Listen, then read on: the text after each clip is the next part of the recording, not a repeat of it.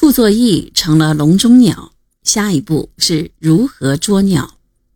在前一阶段作战中，傅作义集团虽然受到一定打击，但还有四十万人，可以说还是一只有相当力量的大鸟。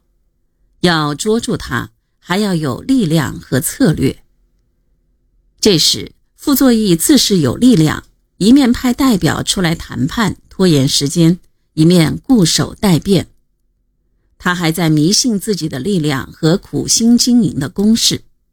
他说：“军队以战为主，打好仗就有了我们的一切；打败了仗，就丢掉了我们的一切。”看来，不打一下就不可能在谈判中顺利达成协议。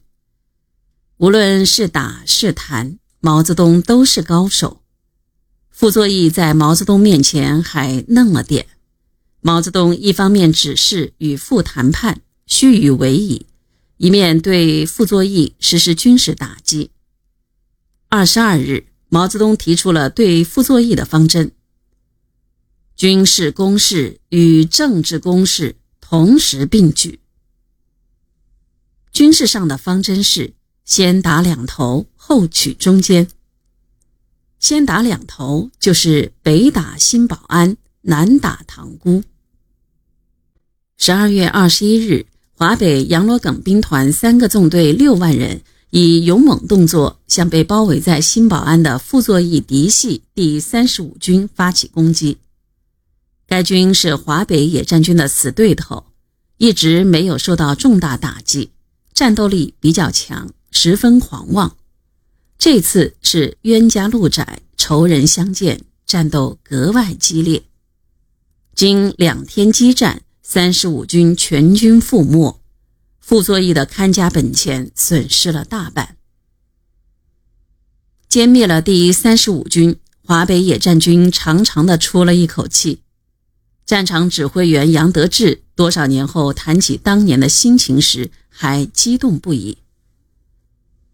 我也算是打过一些大仗胜仗的人了，但是今天能亲自和广大指战员一起吃掉多年来在华北战场上横行霸道的傅作义王牌三十五军，内心的激动却大不同于以往。打掉了三十五军，我有点十三年前渡过大渡河的感觉。政委罗瑞卿补了一句。